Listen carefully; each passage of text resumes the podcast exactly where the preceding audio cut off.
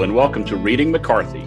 Reading McCarthy is a podcast devoted to the consideration and discussion of the works of one of our greatest American writers, Cormac McCarthy. Each episode will call upon different well known Cormacian readers, scholars, and other experts to help us explore different works and various essential aspects of McCarthy's writing. My name is Scott Yarbrough, and I will be your host for these forays into the deep wilds, dark groves, back alleys, and badlands of Cormac McCarthy. Today, we welcome back our guest, Dianne Luce, who previously appeared to set the stage and then dive into McCarthy's first novel, The Orchard Keeper. We'll discuss his fourth novel, Suttree, often regarded as one of his masterpieces. Dr. Luce is a founding member and past president of the Cormac McCarthy Society. Together with Edwin Arnold, she has edited two collections of articles on McCarthy, and she is the author of Reading the World, Cormac McCarthy's Tennessee Period, published in 2009. In the past decade, she's been writing a two volume study based on archival research of McCarthy's writing life at Random House, several portions of which have appeared as articles in Resources for American Literary Study and the Cormac McCarthy Journal. Dr. Luce is also interested in the ways in which McCarthy's interest in visual art informs his imagery, and she has published studies on how this appears in Blood Meridian and The Road. Her most recent article is Creativity, Madness, and the Light That Dances Deep in Pontchartrain Glimpses of the Passenger from Cormac McCarthy's 1980 correspondence in the Cormac McCarthy Journal. She holds faculty emeritus status from Midlands Tech in Columbia, South Carolina. Dianne, welcome back to the podcast. It's great to be back, Scott. Thanks thanks for having me again. In earlier episodes, we discussed how you discovered McCarthy and had been reading him since before, well before the publication of Suttree as I recall. Was it before Child of God when you found him or around um, that time? It wasn't before. Child of God was the first one that I read. Okay, which is going going pretty well back to the uh, the the early seventies when you were five six years old. You're already reading McCarthy. Maybe not quite that young. we have discussed many times the difference between the pre the membership in the society and interest in McCarthy before the Border trilogy and before the road is the two, and I guess before the film of No Country for Old Men is kind of hallmarks of how he's grown. Can you describe what it's been like to see his reputation and his readership grow? When I first started working on him, um, sort of together with Chip Arnold and um, Rick Wallach was also involved in the organization of the society there were not many people who even knew who McCarthy was. They they weren't he didn't have a broad readership. There were very few people writing about him. It was difficult for Chip and me to find enough articles for that first collection that we did, Perspectives on Cormac McCarthy.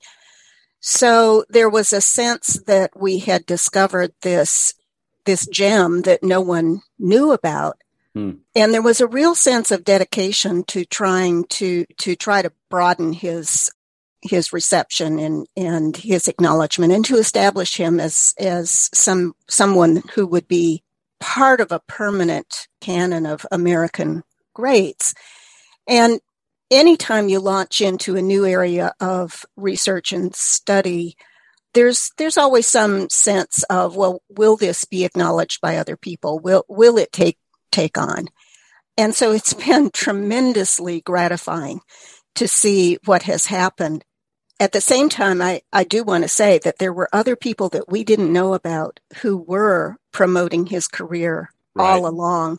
Um, many of the writers in the Random House circle, certainly his his editors, people like Bob Coles, who discovered him pretty early and consistently reviewed him. So there were a lot of other people in other fields of right. Endeavor who were also working steadily to try to um, make it possible for him to work, getting grants, and also to promote his reception. Well, and I guess we're talking about two different kinds of readership. One is in the overall readership, and when we think of popular and or significant writers, then we're talking about things like sales and overall uh, how the overall American public thinks of you, perhaps, and Mm-hmm. Then on the other hand, we have the their reputation in the academy mm-hmm. and in terms of people who are doing scholarship for them. So I think you almost need the approach from both tiers or uh, to Absolutely. achieve what he's achieved. I was thinking, and I, you and I have maybe talked about this before.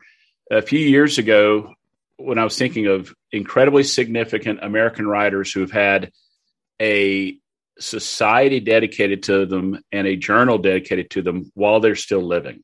And the only two I could really come up with in the second half of the 20th century and the first 20 years of 21st century are McCarthy and Toni Morrison, who has, mm-hmm. of course, since passed away. And I know Philip Roth has a large, very loyal following, but I'm not sure he's had the level of scholarship and academic interest dedicated to him that we've seen dedicated to McCarthy and Morrison. Yeah, and my feeling is those two are probably the greatest of the late 20th and early 21st century. I mean, they they really deserved to have that kind of attention. Absolutely. So when we when we think about Suttree, our, our novel here, and and I will give you a spoiler. This was my gateway to McCarthy, foisted on me by a um, professor whose opinion and interest I very much trusted. I uh, it's the one that sold me on him and addicted me to him, and it's the reason I guess I'm here today talking to you over the infernal medium of the computer. and it, it is a book that I think elicits different reactions from readers than most of his other books, and it, in many ways, in terms of its its plot, its focus, its style, it stands alone in his body of work. And and one of those is, of course, here we have a novel about a guy who's kind of down and out in Knoxville in 1950, 51. His age is not so dissimilar from McCarthy's. I guess he's a little older, but he's growing up in the same place around uh, the the same time, more or less. And so there might be a tendency for readers to ascribe biographical background to this book. And I know that's very often a bad assumption to make with many writers and in many books. But what do you think about that where Suttree is concerned? Well, he certainly was drawing on his experience in Knoxville, and there are some biographical similarities, but I do think that it's very easy to overstate how biographical this novel is. I would say that it's no more autobiographical than The Orchard Keeper and perhaps less autobiographical than The Road. Huh. But if you take it as an objective correlative of McCarthy's recognition of the kinds of challenges to achieving a mindset that allowed him to become a creative writer. Hmm. I think that's a good way of, of looking at the the autobiographical elements of it. But there are also some some truly biographical things that get reflected in it. And it does seem that when he started writing, when he at the beginning of his career, he first thought that he would write out of his experience in that rural area south of Knoxville. Hmm. And so you have The Orchard Keeper, which is very indebted to some of his childhood experiences and certainly his his feelings um, about the land and the people that he was growing up among. And then very soon after that, he seems to have decided, well, I've done that novel, but the other primary environment environment of my youth was the city itself. And so then he turned right. for his second novel to Knoxville. Some of the most directly autobiographical things in the novel are the places that he visits, like the Roman Catholic Church that's up on top of the hill above the marketplace and the high school that, that he went to. Those descriptions of those places certainly are based on his deep knowledge and familiarity with them. Yes. He also attended the University of Tennessee, but the novel only slightly nods to that. It's just kind of a, a vague background to Suttree's learnedness. Right. He certainly learned the, the streets and the business environments of downtown Knoxville um, when he was a boy. He used to, all of the McCarthy children used to ride into town with their father, who worked at the TVA, which was right below the church. And they would leave from there and take the streetcar out to the high school. And then when they came back in, they usually had about an hour to an hour and a half to wait for the bus that would take them back out, the county bus that would take them back out to the Vestal area. That's a long wait. It is a long wait. So sometimes, a lot of the times, they spent that in the library, and McCarthy was just absorbing all kinds of things that he was interested in. But I also imagine, and part of this is imagination, I, I can see him walking around those streets and just becoming totally familiar with all of that walkable and Knoxville is very walkable yes. from the church down to the to the riverfront. He he also knew, or at least knew of, some of the um, some of the people in the novel. Jim Long, uh, Jimbo, J Bone, J-Bone, yeah. J-Bone was his best friend in high school. They met at the church. They met through through the school, and they they were very very close friends when he was a child.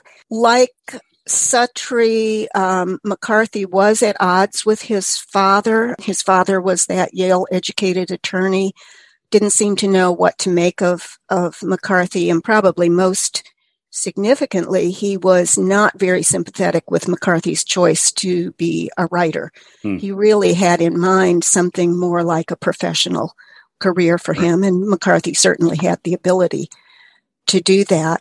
There is absolutely no evidence that I know of that McCarthy ever spent any time in jail. Right. Um, so that is not an explanation for McCarthy's alienation from from his father and from his family.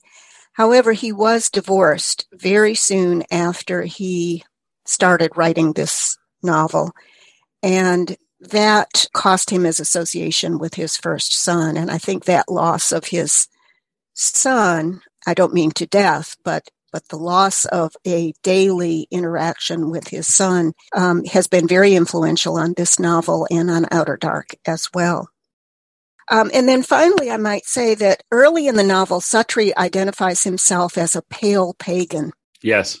And we do know now, now that the archival materials are available, that during the time when McCarthy was writing Outer Dark, which would have overlapped with the time that he was writing this novel, um, he considered himself a thoroughgoing agnostic. Huh. I don't know that that has stayed that way, but but he did go through some sort of rejection of the Roman Catholic religion. Right.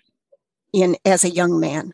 Well, and of course, agnosticism is an interesting gray area because it all depends who you talk to, how they define it. Mm-hmm. Stay with us. We'll be right back. Do you ever wish you could sit in on a conversation with some of your favorite authors? And listen to them talk about their writing process, their path to publication, and of course, their newest novels. Hi, I'm Marissa Meyer, best-selling author of The Lunar Chronicles, and I would love for you to check out the Happy Writer podcast, where every week I talk with other writers about books, craft, inspiration, and how to bring a little more joy into our lives. The Happy Writer is available wherever you get your podcasts or find us on Instagram at Happy Writer Podcast. It's a rejection of a particular uh, spiritual doctrine or a particular spiritual approach, but it's not denying there is legitimacy to spiritual doctrines or approaches. It's just a kind of a lack of personal conviction where those things are concerned. So I think mm-hmm. sometimes people use agnosticism and atheism, you know, interchangeably, and they're very different terms. And I suspect no, they're not. With McCarthy, particularly, we'd have to be careful where we put him on that spectrum. I think so too. And again, if, if his writing career is 60 years long, then figuring out who he, where he was with the orchard keeper and where he was with the road, he's not the same guy necessarily. That's right. In, in those two places. And I think you see throughout his career in every single book a very strong spiritual sense. Those are questions he's dealing with over and over and over again. And there are even ways where you could say that Suttree is a deeply religious book. I'll just throw that out there and yeah, we can come uh, back to sure. that maybe. I, th- I think so. uh, you, you started to address this earlier. And so as he's getting to, he writes about McAnally Flats, he, he kind of comes to know some, some of the people he writes about beyond um, J Bone representing Jim Long. A couple of these other people are based on real people, right? Red Callahan. Yes, yeah, Red Callahan, um, Callahan, Hoghead, excuse me. Yeah, Hoghead Henry. There are I, there let, are. Let other... me pause you for one second. Okay. I will go to my grave happy that there's a real person named Hoghead Henry in the world. Uh, McCarthy seemed to like tipping the hat to these characters, these people right. that he that he knew. So a lot of a lot of the people in the novel are based on people he knew. Even Harrogate seems to be based on someone he knew, but uh, but not identified. You know, the the names are changed to protect the guilty. Right. there, there's one Harrogate and one Harrogate only. Yes. so you have the benefit, just like the last guest I had on Michael Crews, of having spent an awful lot of time in the archives and working through those. You've published some wonderful articles on this in in Cormac McCarthy Journal and other places, and and of course you have a great chapter on on Suttree in your book, or I should say a great great section on it. Could you tell us a little bit about his overall composition and editorial process, uh, how he worked his way through, and, and what you've learned from these kind of background research and archival research? In general, um, he worked without outlines. He didn't do the sort of thing that is taught to creative writing students in fine arts mm-hmm. programs these days. And uh, he more or less taught himself to write. But you can see when, when there are rough drafts, you can see him working his way toward the form of his novel. Sometimes he just he has said he he sits down and he writes whatever he feels like writing. Mm-hmm. and then he hones and refines and shapes and sees where it's going. For suttree we don't unfortunately we don't have the first draft. We probably don't even have the second draft. But we do have enough information to sort of piece together how this gigantic book came together for him.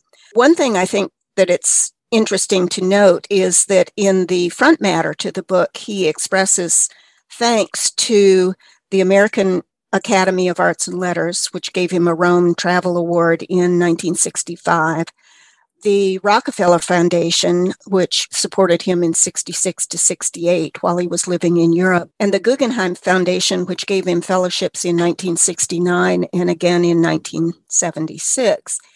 And those acknowledgments uh, really sort of highlight that his work, his active work on Suttree, spanned the years during which he was also completing and publishing all of his other novels in his first screenplay up up to that right. point. When he applied for the Rockefeller grant in March of 1966, in his application, he indicated that he had begun the novel five years earlier, or in 1961. I think that's interesting because Woodward suggests that it began at the same time as The Orchard Keeper, but from McCarthy's own words, it began in a couple, maybe a couple years later. And when he applied to the Guggenheim Foundation in the fall of 68, he said that he had been writing it for six years, which would put the beginning about 1962. And we know it wasn't published until 1979. By the time he applied for that Rockefeller grant, um, this was 66, he had 700 pages of raw material for the novel. And it was raw material. He didn't consider right. it anything anything like finished by then. And he wrote in his statement of the proposed work that he considered Mas- uh, Suttree to be his masterwork so far, his most consuming project ever since its inception. Uh, when he set forth the aim of the book, he wrote, by means of the characters, the city itself must be transformed into a living organism. The overall effect aims not at total knowledge of life in this city, but at an understanding of what life here would mean to a person who was totally aware. In a sense, then, these characters are the embodiment of a single soul. Hmm. Then he introduced Michael, Suttree, Harrogate, and Ab Jones, uh, quoting passages about them from his draft. He had about 70 pages of the draft with him when he was in Europe. Um, and so he was limited, but he, he right. picked out things that he already had written and had with him. And he identified Knoxville as the novel's cohesive force. Hmm. And so he con- he closed his application by describe uh, with paragraphs that described the city.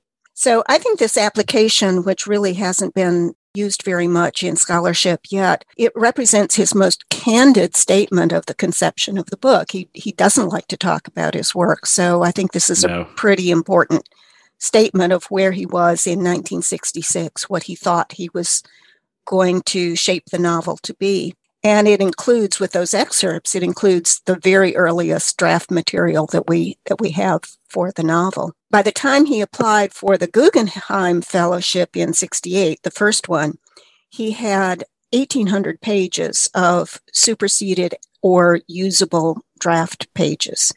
Wow. So, so that can tell you something about how often he reworked his material, how how much, how, how sheer amount of writing he does to create the novels that we end up reading. But he didn't include any excerpts in his Guggenheim application, so we don't have any further clues, except that he did tell one of those local reporters in the Knoxville area that that year he told them that he was still in rough draft work on the novel. And that usually meant that he was still working toward his shape of the no- the final shape right. of the novel. He might have had lots of incidents, but he was still honing it.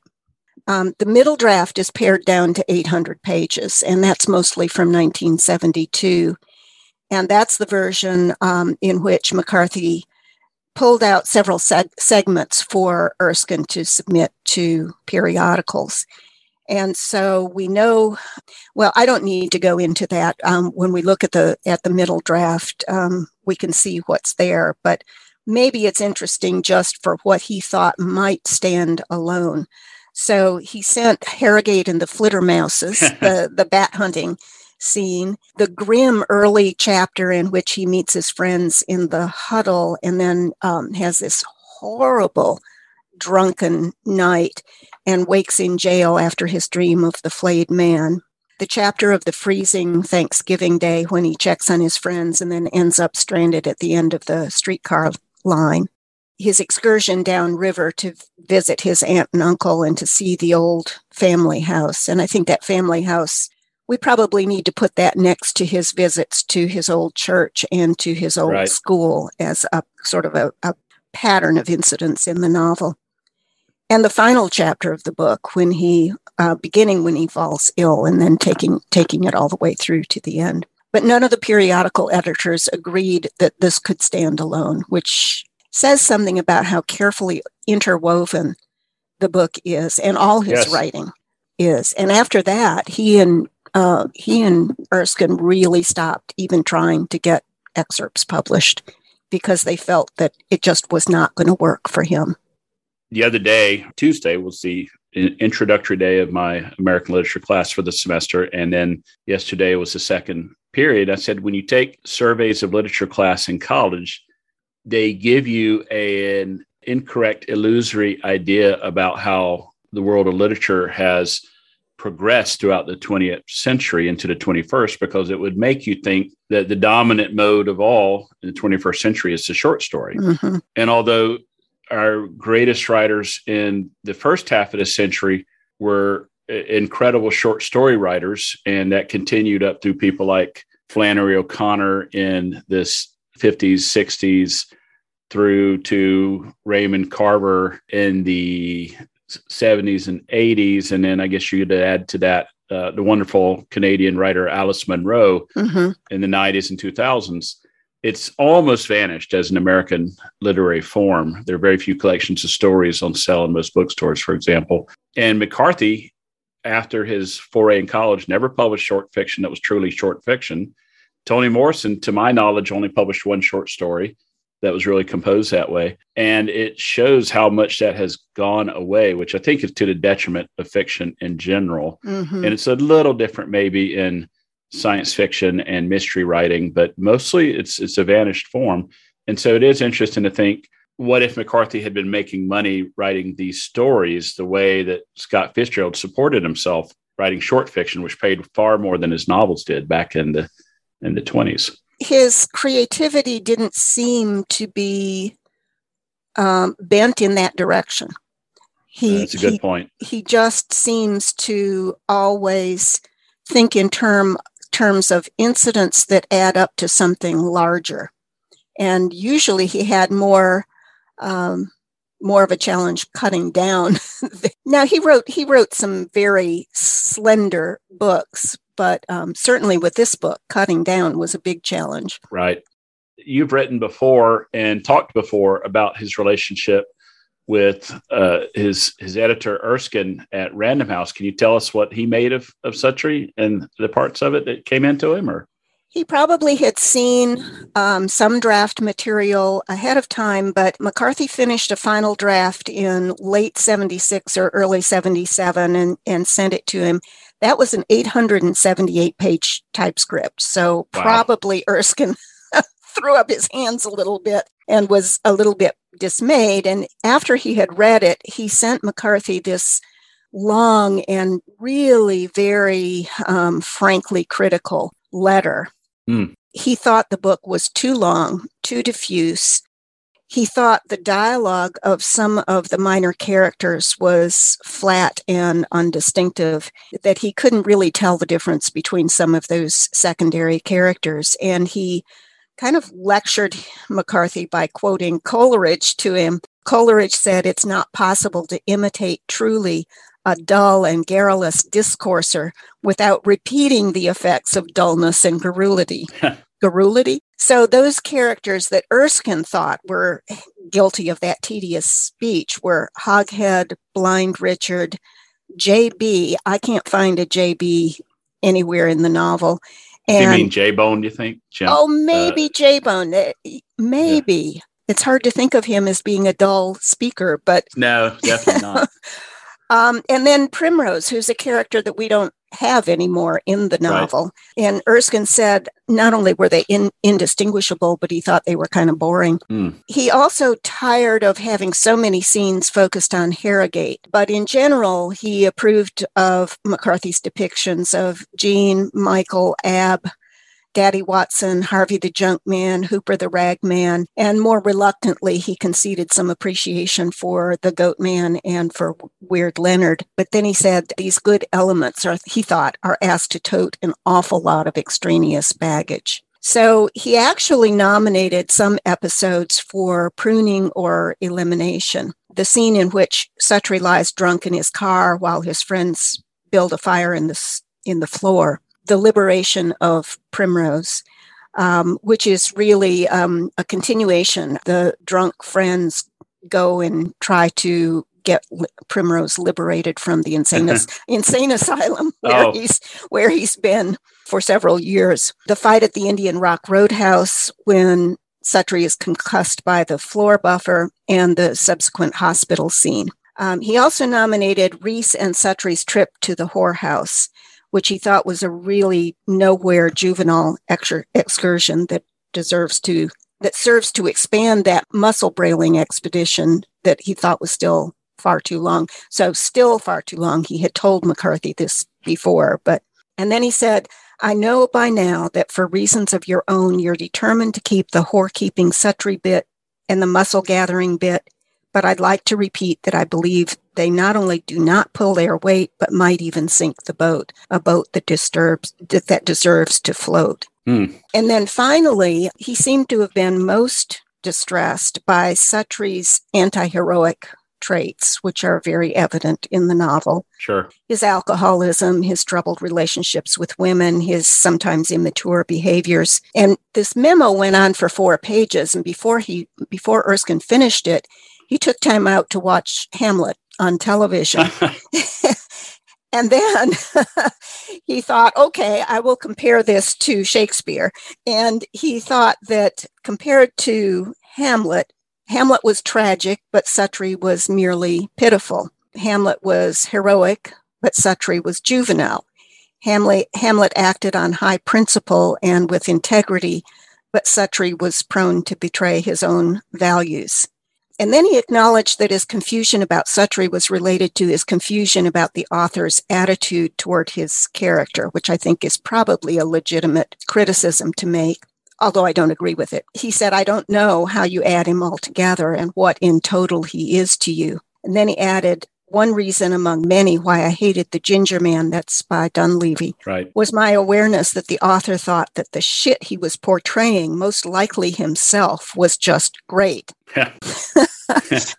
Pretty harsh, but uh, right. uh, it seems like maybe he was uh, wanted McCarthy to recognize that people might assume that this was autobiographical and that he maybe needed to do a little more to give his readers some guidance. So then over the next nine months, McCarthy went through another round of revisions. He, he really took it seriously, but he didn't really significantly um, shorten the typescript. He did take out five episodes. They were fairly self contained, so they were things that were pretty easy for him to pull out and he rewrote others with an eye to reducing their length. For instance, for those who that he rewrote, um, he eliminated uh, a whole sequence in which Wanda becomes pregnant, and they're oh. having they're having to deal with that.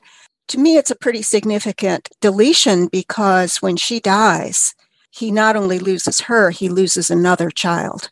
Right. So it emphasizes his grief and loss, his loss of family once more.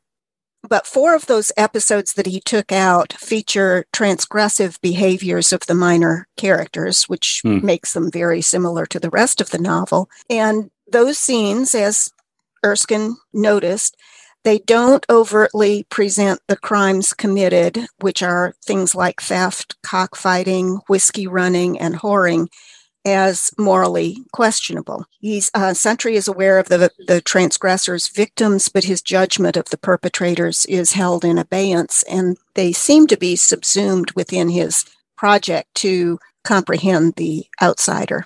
Huh. Those episodes also um, show his preferred techniques of addressing the ethical dimension subtly through imagery, through Suttree's gestures, including silence, and through the choices he makes, sometimes pretty long after he's witnessing the transgressions. So he chose to delete some of that morally ambiguous material rather than to have Suttree draw explicit judgments about his characters. And that that starts way back in his earlier novels, and particularly in Outer Dark, where he worked and worked and worked to keep that novel as objective yes. as as he could. And then also common to those episodes that he deleted are the oral storytelling efforts of the minor characters and of Suttree himself. Four of them reflect his engagement with the Sut Lovingood yarns, um, another Knoxville writer of the 19th century.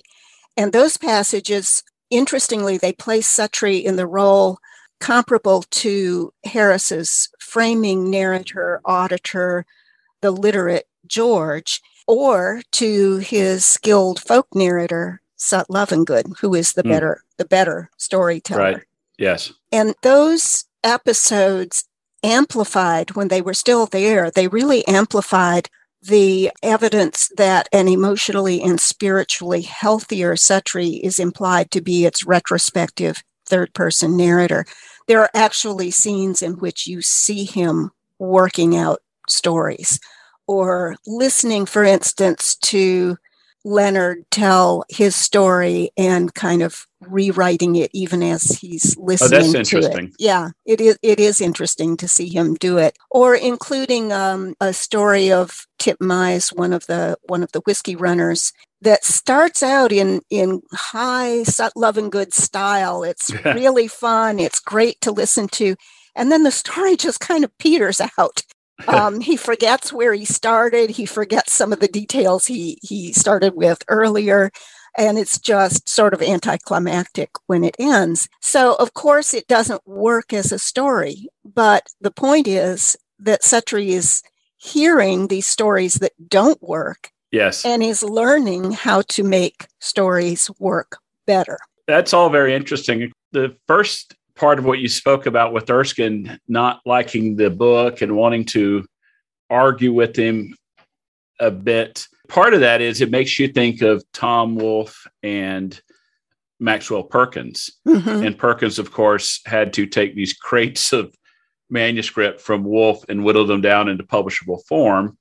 And one of your professors from South Carolina famously published the unedited version of I guess it was You Can't Go Home Again was the one he wasn't it Look Homeward Angel? It was Look Homeward Angel.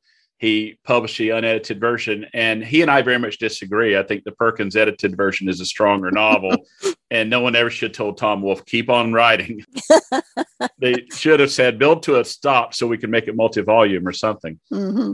Whereas with McCarthy, of course, the from the very beginning, he knows it's a picaresque approach because he's writing scenes and building scenes. And I can see where they're looking almost at two different projects in a way and trying to meet in the middle, whereas Erskine wants a very solid structure and it's A, B, C, D.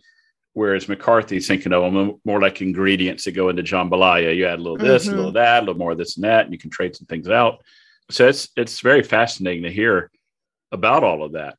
Of course, when we think of the novel, we not only think of Suttree's degradation. And and I suspect that for readers today who can't get into the novel due to anything with characterization or plot, it still comes down to the same problems that Erskine had in the the 60s of the way such reacts off, you know, puts some people off. But the reason I think I and other people think of it as such a, a masterpiece is not only because of the philosophical quandaries and the story of these down and outs in Knoxville. It's also simply the beauty of the language. Mm-hmm. I think his poetic style is more on display here than in any other book, and in, and I would include Blood Meridian, mm-hmm. where where that's concerned. Could you maybe, if you have it handy, and if you don't, I do, read for us the, that first paragraph of the prologue? Yeah, and I think it's interesting because he's not making it easy for his re- write, uh, readers from the no, beginning with with that prologue. Um, even though he's inviting them in because he's address, uh, addressing them right away as dear friend. Yes.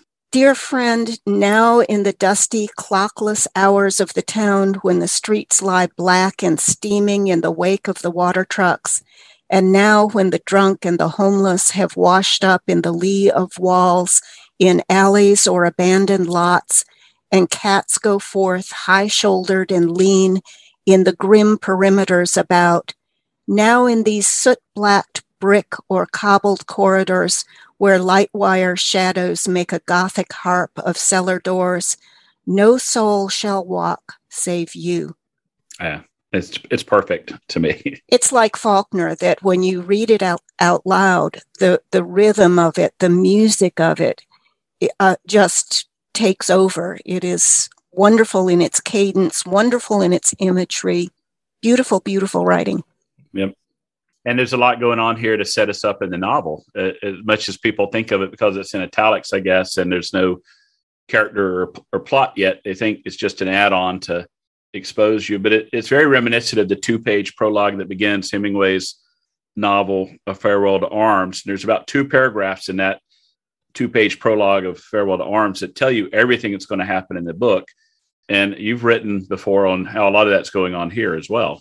Yeah, it is. I mean, he's introducing all of the um, image patterns that are going to recur over and over again throughout the book. And of course, those image patterns carry the themes of the book. So if you read it carefully, and probably you can't be aware of this until you've already read the whole novel once, right. but if you go back and see it, even if you're introducing a new reader to the book and you say something like, pay attention to those images in the in the prologue because they're going to show up again yes. in the novel. It introduces the city.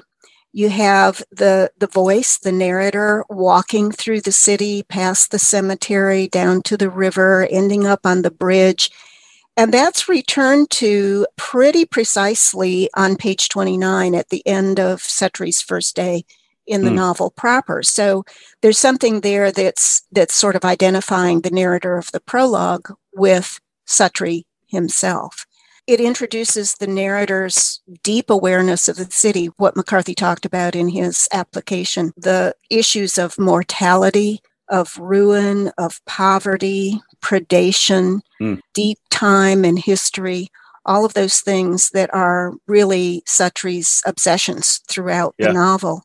And finally, um, at the end, uh, when Suttree, the narrator, is standing on the bridge, you see that he's kind of presenting the novel as a stage play when the curtain rises on the Western world, and he's almost addressing the reader as an audience. And of course, we're sitting in that audience where the curtain is unscrolling dust and bones and and the interlocutor is coated in dust and we're all skeletal we're all dead. But it's a way of awakening yes.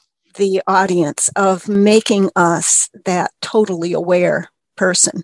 This novel requires a lot and it is one of those books that you really only truly start getting when you reread it like like you say it is like sound and the fury or uh, Absalom, Absalom by Faulkner, Ulysses by James Joyce, and we could probably name a or Moby Dick by Melville. These are books that it's really your second and third time through that you start really reaping all the mm-hmm. rewards that are offered in the book. But certainly the first time through, you pick up just on the language as well as the hilarious situations and, for lack of a better term, shenanigans. I once described the book to someone it is a story told by Stephen Dedalus about the people from Cannery Row in the wasteland. I think that's fairly accurate.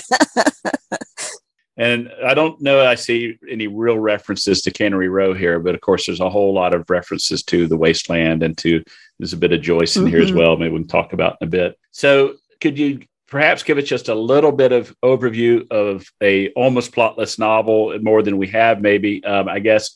So we know that the setting is knoxville 1950 and it's set mostly in the kind of slummy neighborhoods of mcanally flats. But if you went to knoxville today you couldn't find mcanally flats anymore could you? Well probably the the neighborhood designation is still there. One of the one of the confusions and i probably contributed to it in my early writing because McCarthy, uh, because Suttree says that he has seen another McAnally good to last a thousand years, readers are prone to look at all of the settings and the riverfront setting as part of McAnally.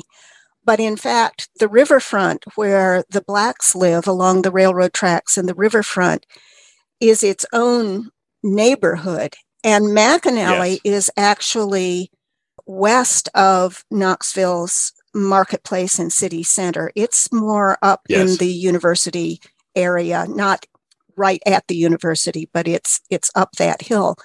So that's where James Agee lived. It's where the Long family lived. McCarthy's friend that he met in in Ibiza, Les, Leslie Garrett, when he moved to Knoxville, he found a place in that neighborhood. So it's a um, it's a lower middle class neighborhood, maybe blue collar but rearranged and gentrified and parts of it kind of scooped probably, out through urban yes, planning. And yes. he talks about that toward the right, end of the book. Right. When I'm on the boat, I don't much care for town. Water and me, we don't need no one around. Can a river be your friend? Maybe not, but I'll say it again. Learn how to treat her, she might not let you down.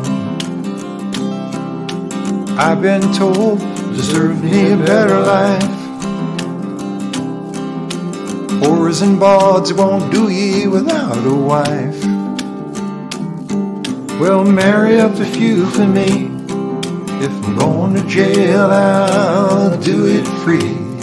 I'm not paying out double every time I want to roll the dice and so our setting year is 1950, uh, and and it's interesting because although it certainly feels like 1950 when we think of the automobiles and the ch- chain gangs and things like that, the, there are a few things that are kind of missing in the book a little bit, and one of those would be this is only five years after World War II.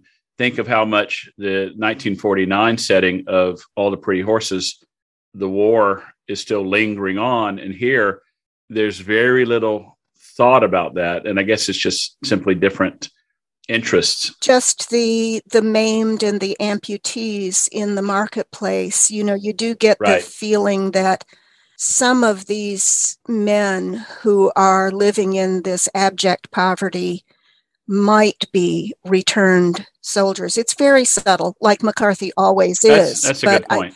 Yeah. um, they're not all maimed just because of growing up in Tennessee. you know, I, I think I think it is reflected somewhat in those poor people. Even blind Richard, we don't know how he was blinded, but now he's older, and it seems like maybe his eyes are cataracted. But you have you have Right. people who seem to be injured in in really horrendous ways that might be victims of World War II. Hmm. I also think it's interesting that McCarthy himself in 1950, which is probably the date of that flashback to the Jordonia workhouse scenes, he would have been maybe a sophomore in high school. He graduated in 52, and this one, the main part of the story runs from 51 to 54.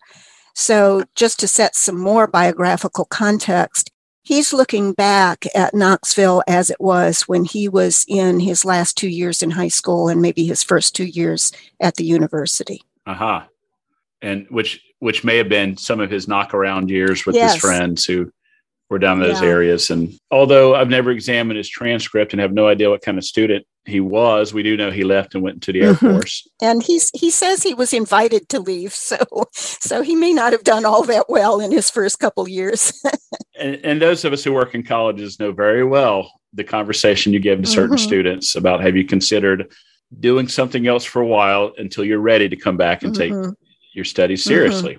We've talked about the book as all these series of scenes and as a picaresque novel in some ways. And for those who don't study uh, books for a living, picaresque comes back from the Picaro stories of, of Spanish literature and it kind of reaches its apotheosis in Don Quixote. And it means a whole lot of little scenes of a novel. And it usually implies there's not a lot of structure, it's just a lot of scenes building upon scenes. But I know that you and many others have argued there is more structure to Suttree than people give it credit for. And maybe he didn't start with a solid structure in mind, but he definitely, through the revision and editing process, has created a, a structure. Could you describe it, uh, uh, how you see it? Yeah, and? I can say probably there are multiple structuring principles working in it, which may be why people don't see it as a straightforward plot, um, the the way that many novels have. But one of the things is established in the imagery of those insects that aspire, the moths that aspire toward the the lamplights, um, the uh, the circling, the spiraling, the whirling. It's repeated in things like the dog whelk's shell, the whirling red reverend, the thumb whirl of death, the galactic drain suck, which is probably Yeah. one of the most important images in, in the novel. And all of those Yeatsian gyring images, those are mirrored, I think, on a on a larger narrative uh, level in the recursive patterns of the novel. Everything that comes up, um, this is probably a little exaggeration, but most of the incidents are echoed, mirrored, repeated. yes. He keeps cycling, cycling back through. It's as if we're caught in the coiling maelstrom of of this purgatorial life. And I Mm. think back to Outer Dark, where Culla is just circling, circling, circling, and never breaking out Yes. of his fate. And you have that with the characters too. The secondary characters are this revolving carousel of crazies. That's a quote, a quote from the novel. Um, and so you do, you cycle through all these characters, and one person will be introduced, and 10, page la- 10 pages later, that person will show up again and the fates of those characters for the most part are are worked out you you have them resolved as you go through the novel and he said in his application for funding that Knoxville itself was the center, sort of the centering principle of the novel. And I think that's pretty obvious to see. But you also have counterpointing that Suttree's periodic escapes or or excursions out of Knoxville and then getting pulled back in until the final one where he does seem to leave Knoxville, leave the the purgatorial. So one of the things that that suggests is that whenever Suttree leaves Knoxville, he's no better off. He's carrying his terrible obsessions and his depression with him. So basically, all places are Knoxville. All places mm. are this depressed, imprisoning within a view of life that is very, very unforgiving. And then you can see that the novel um, begins with the dead in the prologue, like we talked about, and um, the suicide in the first chapter proper.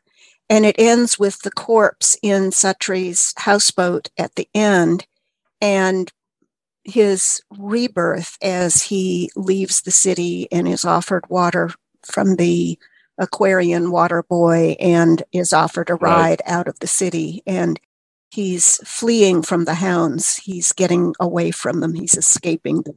Right. Fly, Fly them. them. Yes. You know, it's interesting.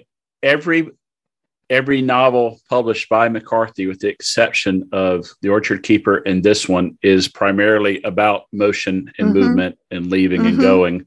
And that one, of course, The Orchard Keeper ends if John Wesley has gone away and has come back and is leaving again. And this one ends with Suttree leaving as mm-hmm. well and especially with the some of the other things you talk about with this, it it is interesting. As far back as the Odyssey, physical motion and physical journeying has reflected uh, interior That's change right. and evolution. Yeah. And it seems like for much of the novel, Suttree's one of his biggest problems is he can't change mm-hmm. and can't mm-hmm. evolve. And I guess we can look at whether at the end we should see that as a, a step forward in his progression or, or not. So I, I, do think it's really fascinating all that as well. I do too. And rereading it this time, I was struck by how many times from the beginning of the novel the word lonely or loneliness comes up. Huh. He he is so alienated. He is so ashamed. He is so depressed, and he escapes into drink and he escapes into inappropriate sexual relationships. And yeah, he's pretty stuck until the end of yeah. the novel. And I think too that maybe those kinds of things are they are symptoms, but they're also suggestions that those things can cripple your artistic creativity. That that these are the challenges a writer needs to overcome and he needs to step out of his own death hauntedness, his own um, fears, his own life denying attitudes, and come to some sort of accommodation with the world in order to be able to write about the world. It would be very interesting, given what we know of McCarthy's life, to kind of see where some of those notions appear in the drafting process I, we know that he said in interviews that one of the main things that stops writers and impedes writers is drinking mm-hmm. too much, carousing too much uh, is implied with that as well. And we know that at some point, at that point in his life, McCarthy had to scale way back. And in credits, that's one of the reasons why he's able to move forward with his life is mm-hmm. is stopping the kind of drinking he had done as a mm-hmm. younger man. I don't I don't think he necessarily forever stopped drinking altogether, but perhaps so. It's one of those things we don't necessarily know about, I guess, so much, but certainly the kind of self destructive, lose yourself in sheer chaos and drunkenness and foolishness that you see many young people in impoverished circumstances playing out over and over mm-hmm. and over again, despite all the evidence that inevitably it leads to at the very best disappointment and at the worst of course death and mm-hmm. desolation mm-hmm. well we know that he warned leslie garrett when he left ibiza um, in 67 he warned garrett who did become really such an alcoholic that it almost cost him his life um, he warned him to stop drinking he, he knew it that early that mm. that was a real danger and he has said in other letters and interviews that drinking and adulation are two very ah. strong threats to a writer's career. Well, and he had he had some great examples to draw yes. on, right? Between Faulkner and Hemingway, uh, John Steinbeck, uh, Fitzgerald. Scott Fitzgerald. Mm-hmm. Every every one of them destroyed by that. Faulkner, not so much adulation until the very end, and you can't blame the guy for wanting a little bit of enjoyment his last 12 years yeah, or so after he's all allowed. that, that long apprenticeship and all the ways that he had to wait to find an audience really but certainly hemingway uh, and that's another book written by bruccoli and there's a great book by robert trogdon called hemingway and the, i think the mechanism of mm-hmm. fame and just how it, it destroyed him in many ways and, and interrupted what could have been a very different career he got so involved living out some kind of a role um, and yeah. he became, I think what McCarthy was worried about was becoming so self conscious about what he was yes. doing that he wouldn't be able to, since his work came out of his sub, subconscious, he needed to have that absolute freedom from self consciousness in order to get into the flow and to do the creative work. And as soon as you start looking at yourself and paying attention to yourself, you're really in your own way. And thinking about how others are going to receive this and whether they'll That's criticize right. it or they'll like That's it. That's right. And it it's probably worthy of notice. There's a lot of other things going on, but he really, with the film reception of No Country for Old Men, that's when he really becomes kind of a household name. People are paying attention to him. The book goes back to being from a kind of minor bestseller to a huge bestseller. And he hasn't published anything other than he re- sold screenplay for the mm-hmm. counselor since since that film.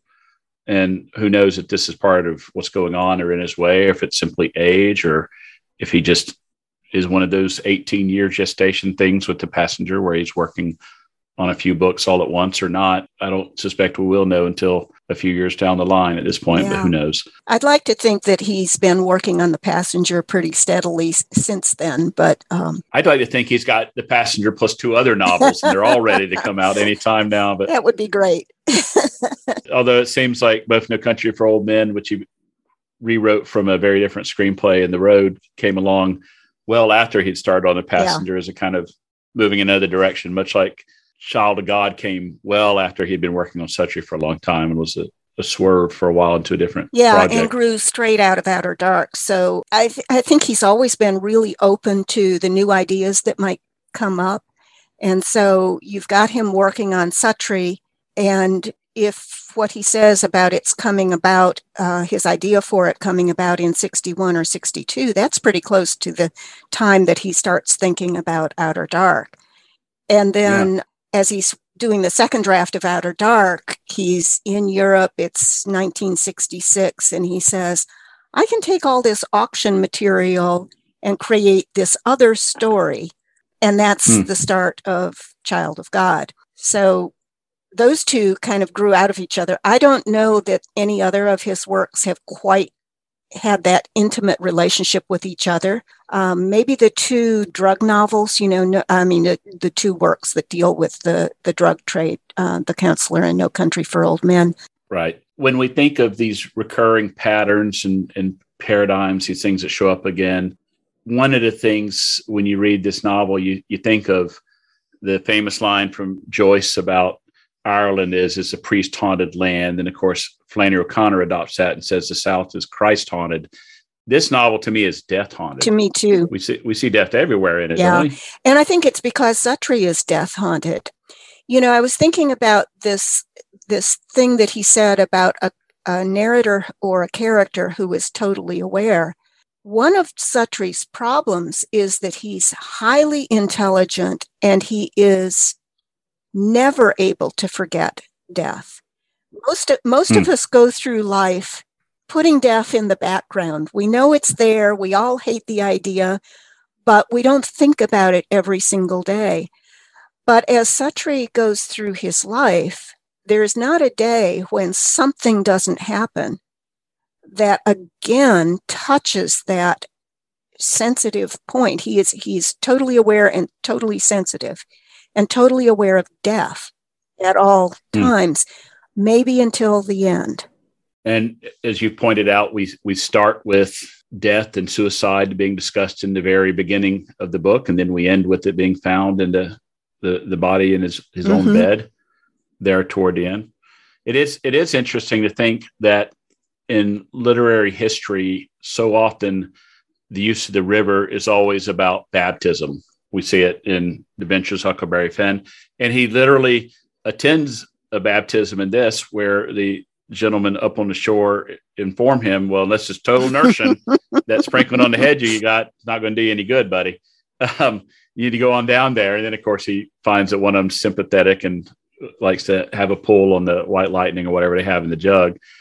Yet, with all that stated, the river in this novel seems to not represent the things rivers so often represent. They're not. It's not about going from one place to another. It's not about baptism and rebirth. Uh, it, it's a little more the river Styx, the river Lethe, as you think of those two, the river forgetfulness and death that bracket Hades in Greek mythology. It's also mortality and ruin. Yeah. All of the images, you know, the cloacal waste, the the the filth, the sewage, the mire, the condoms, the you know, all of the the fluidity of the human body and the disgust at those kinds of things which really comes back to Suttree's disgust at the frailty of human flesh and uh, and at the ultimate death. And so you have the idea of the river washing people's lives out to sea and all the detritus of the past floating floating mm. through the river. And that's another pattern in the book too that there are always these images, and usually it's kind of a film strip image. Um, right. People's faces being framed in a window, whether it's a streetcar or a house window. And if if someone is moving, like Suttree often is, they're pulled out of your frame of reference, and and that's hmm. very similar to what happens when he turns the pages of the photo album and looks at all of his dead yes. kin. So his sense that humans are here for an eye blink and they're constantly being yanked out of out of the present into the past with very little left to remind people that they even existed. I won't go looking, but it just might track me down. I can't stand standing still. Maybe if I go and get my fill, them good old boys I have the courtesy to kick me around.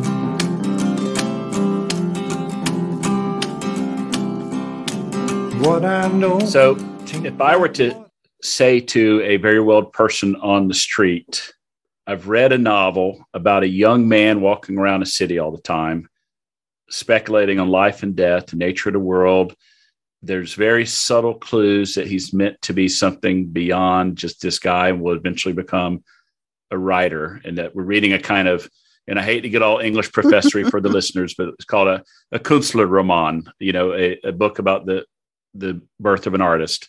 And that in his walking and imagining, he's trying to work out the meaning of life and how the world should work.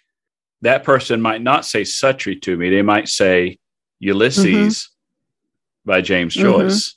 There is there's definitely a, hints of Stephen Dedalus, whose very name is, of course, about flight and trying to make your way through a maze and all that. There's definitely hints of Stephen Dedalus to younger secondary character of Ulysses, and certainly hints of Joycean style and writing throughout the book. Do you think it's there in more than just paying tribute to it, or do you think it's simply an influence on on him? I know that Joyce isn't something you've really focused on in your work as such, but well, and I'm a little bit away from Joyce, but I do I do remem- remember enough about it to to think that yes, Suttree sort of fits within that genre.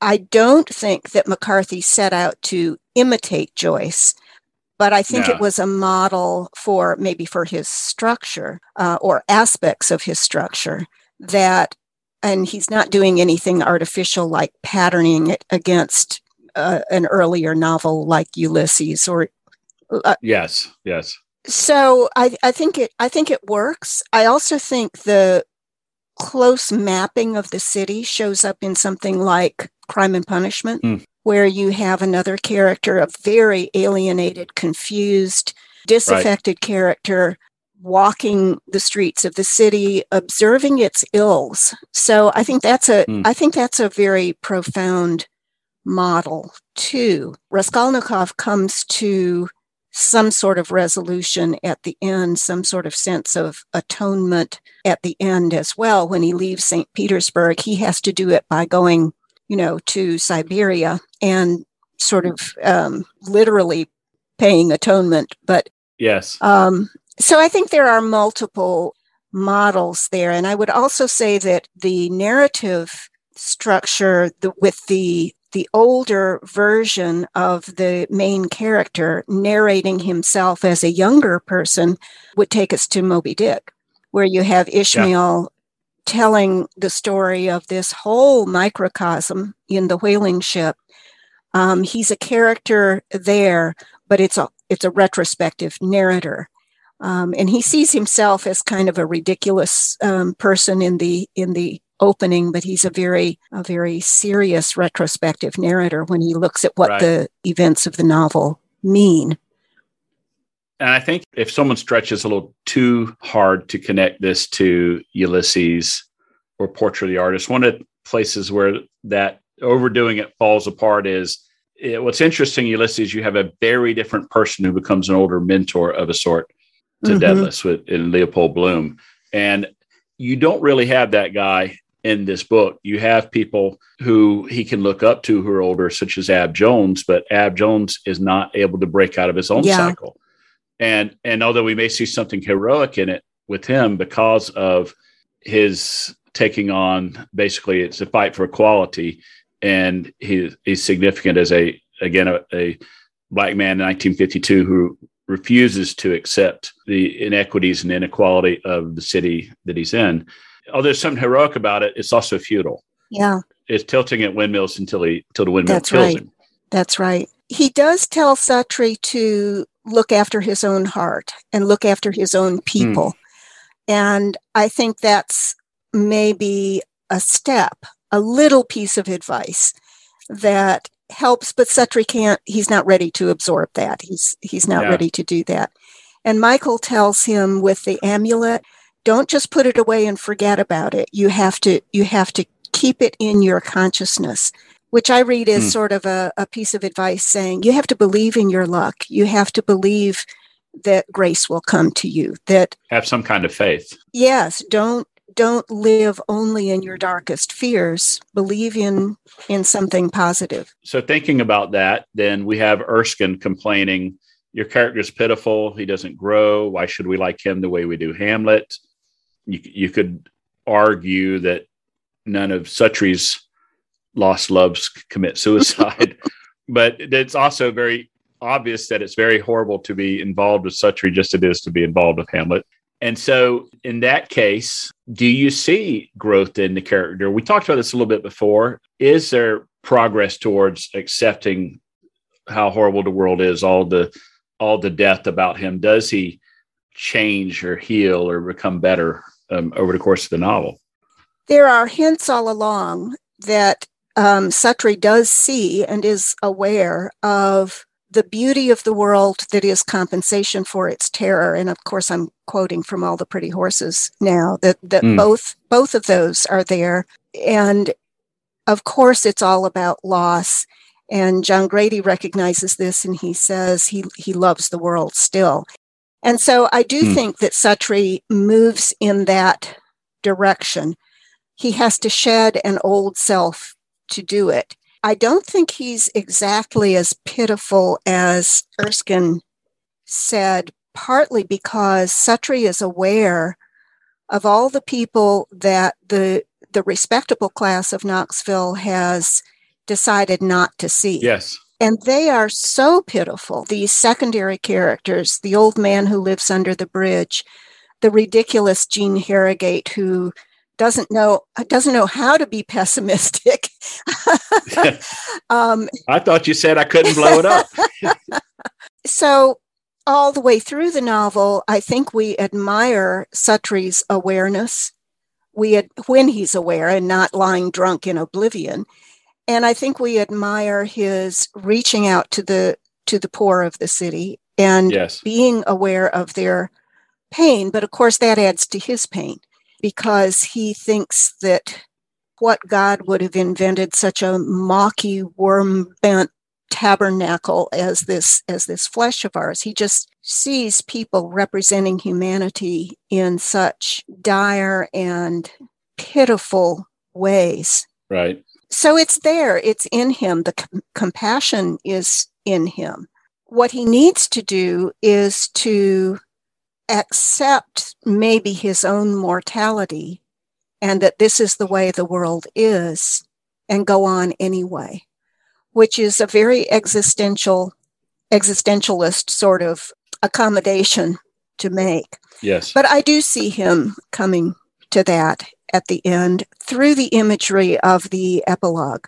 Very much so. And even that final fever dream where he says, We were never promised our flesh, you know, where, where he accepts the fact that even through the, the doctrines of established faith, whether it's uh, Protestant Christianity, uh, Roman Catholicism, Islam, Buddhism, no one says that the physical body will live forever. That's right. It, it's a given that it's it's built with an expiration date, and sooner or later, things will happen to it mm-hmm. and will shuffle off the mortal mm-hmm. coil. And you have that great scene with, uh, I believe it's when the rag picker has died. He says, "You have no right to your mm-hmm. wretchedness. Mm-hmm. You have no right to represent humanity this way." Yes, yeah, meaning hold on a That's little right. more. He's right. he's angry at the death. He's angry at mm. death, and yet he he comes to recognize that you know this this is this is what the cost of life is. It's the price we pay.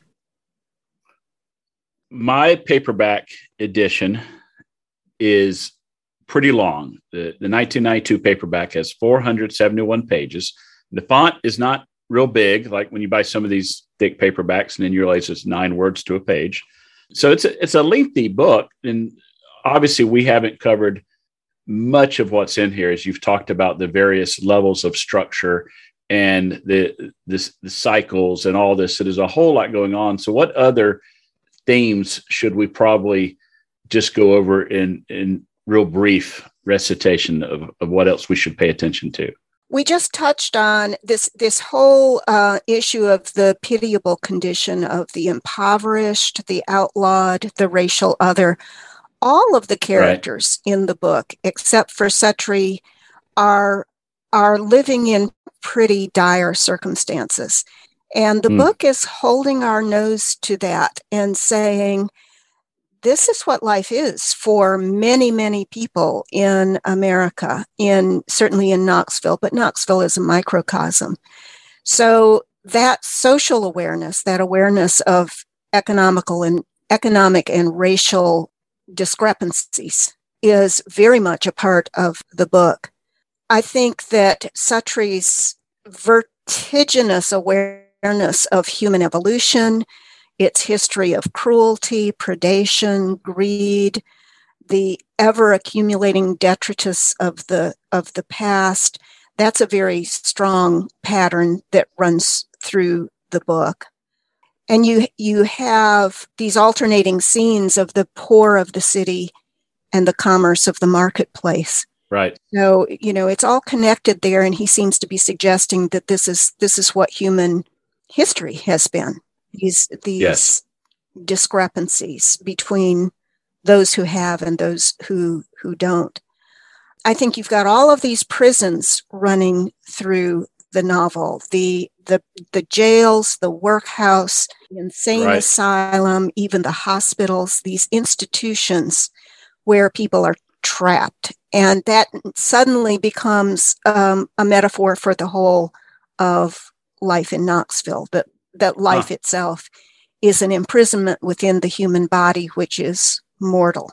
This is a very Gnostic idea, by the way. The ancient Gnostics just couldn't get couldn't get over this sense of certainly God wouldn't have done this. Our God must right. be totally outside of this horrible cosmos certainly the alienation from family and, and loss of right. family, that terrible loneliness, and the maybe compensatory search for a brotherhood of mankind reaching out to all of humankind. Awareness and vision versus oblivion. And this is where the alcoholism, the drunkenness, um, all of all of that kind of thing comes in. And Bill Spencer once wrote a good article about Suttree's vision quests that he has all of these dreams, hallucinations, visions in Right. the, in the mountains. And sometimes these are healing. Sometimes they're just rehearsals of his of his obsessions, but sometimes Hmm. not. Then you have constant awareness of false or oppressive or self-absorbed religious figures. That religion in this novel doesn't seem to actually do anything for for the people who No. reach out for it and certainly not for Suttree. But then you have the search for a true spirit and communion. And you see that coming up in scenes with Michael with the sharing of the turtle stew and Right. with the the goat man who does this Yeah. kind of um, simple preaching to people who show up and who and who cares Right. for his goats who's who's a, a caring figure certainly you have the the theme of creative versus versus destructive versions of love or pursuits of love and Suttree in this Right. is mostly on the destructive side Yeah. things seem to get worse and worse for him. He had a wife that apparently he loved at one time. He abandoned her. Then he falls in love with Wanda and she's ripped away from him. And finally, he makes this really humiliating relationship with Joyce. So we don't see him, we Right. don't see him healing his relationships to women in this book, but No. we have hope for him. something I thought of earlier, and this is a reoccurring genre, and every new generation kind of has the story of the young person kind of being a wastrel and the down and outs. You remember there was a very lot of books in the early 80s, Bright Lights, Big Mhm. City, and Less Than Zero about really, really kind of rich kids in those Mhm. cases, but very, very much not people coming from Suttree's background or, or maybe more from his background, but not in the world he immerses himself in. So it's kind of a, a genre you see written about uh, every, every new generation. What's interesting here is that McCarthy never takes it easy on Sutri. Erskine's clearly telling him, make him look better so that people will be more sympathetic to him. And he doesn't. He makes him having abandoned his child. And although we've talked about there may be some autobiographical resonances there that McCarthy is picking up on in the way that every writer uses autobiographical resonances to give. I, I really slurred that word, but we'll let it stand. Um, to give depth and and impact and and just heft to the scenes they write. Very clearly, he could have made that situation a little different. The child could have died in the past, and that's why he leaves. He could have made her family run him off or things, but he refuses to do that. No. He he has him really be the problem in many Mhm. cases, and it, and it does tend to focus you not on just rooting for him, but rather searching through him, seeking him out. Why is he this way? What is he supposed to do? It does again add to this kind of idea of the, the spiritual cycle, the what is he where is he going and That's all that. So I think that's one of the things that's good here. as you read the book, you see his fine qualities, but you also wish so much for him to change. Um, Mhm. That's that's kind of a driving mechanism of of the plot too. He's a character that you care about. I care about. Um, you can care about him, and yet you know that he needs to have a more life affirming philosophy. He needs to find his spiritual way. He needs to find his artistic way and you want that for him. Right. And so when the novel comes out, we know that his earlier books have had tremendous critical success and almost no sales as such. Is this one any different than the first three? No, um, it was really a terrible disappointment to McCarthy because he had high hopes for it. And again, Random House published about 5,000 copies. I think I might have said in my earlier podcast that they that they usually published 500 copies, but that was a that was Ah. I misspoke. It's 5,000 copies, Right. and out of that, um, only 2,700 sold, Amazing. and I have one of them. um, and and then it was out of print until 1986, and it wasn't reviewed any more widely than any of his other books. But there were I- I'll just tell you about a couple of kind of interesting reviews. The reviewer for the Memphis Commercial Appeal was really offended by the book. And partly you can tell that he was offended by the presentation of Knoxville. He thought that mm. McCarthy had really done a hatchet job on another Tennessee city and that this was just totally objectionable. And he, he called it a masterpiece of filth. and um, when the review was published, it had a it had the picture that's on the book jacket of McCarthy, and McCarthy quipped to one of his correspondents. They even ran a picture of the master so that he could be recognized on the streets. and he was so offended by it that he even sort of over over exaggerated the graphic sexuality of the novel. I mean, there are some sexual scenes, but it doesn't strike me as even when it came out. I mean, our standards have changed, but even then, it didn't strike right. me as overly graphic. No. But that was interesting because that prompted a very passionate rejoinder from Shelby Foote, who also wrote for the Memphis Appeal, lived in Memphis. And Foote had really been one of those champions, one of those Random House authors. Yes, yes. And he pointed out that this was, yes, admittedly, it was a novel about the the poorest stratum of Knoxville, but he pointed out that it was a highly poetic treatment and, you yeah. know, basically made the case for McCarthy as being one of our best American writers. And then two other people who had reviewed McCarthy before um, Guy Davenport, who was a writer and uh, worked in uh, worked at the University of Kentucky, and McCarthy had met him through a friend.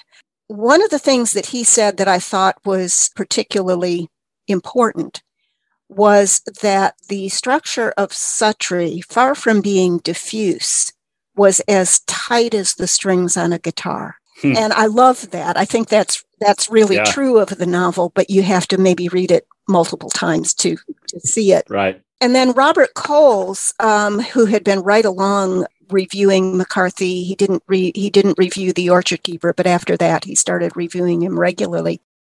And he may have known of some of the criticisms that Erskine had leveled, and and certainly uh, he knew of the J.Z. Howard review because McCarthy told him. He reads the novel's depiction of Knoxville as a microcosm of a mighty but seriously troubled troubled empire. So he sees it as social criticism not just of the city of Knoxville, but of America. Huh. And I, I think broadening it out that way is a is a useful way of looking at it.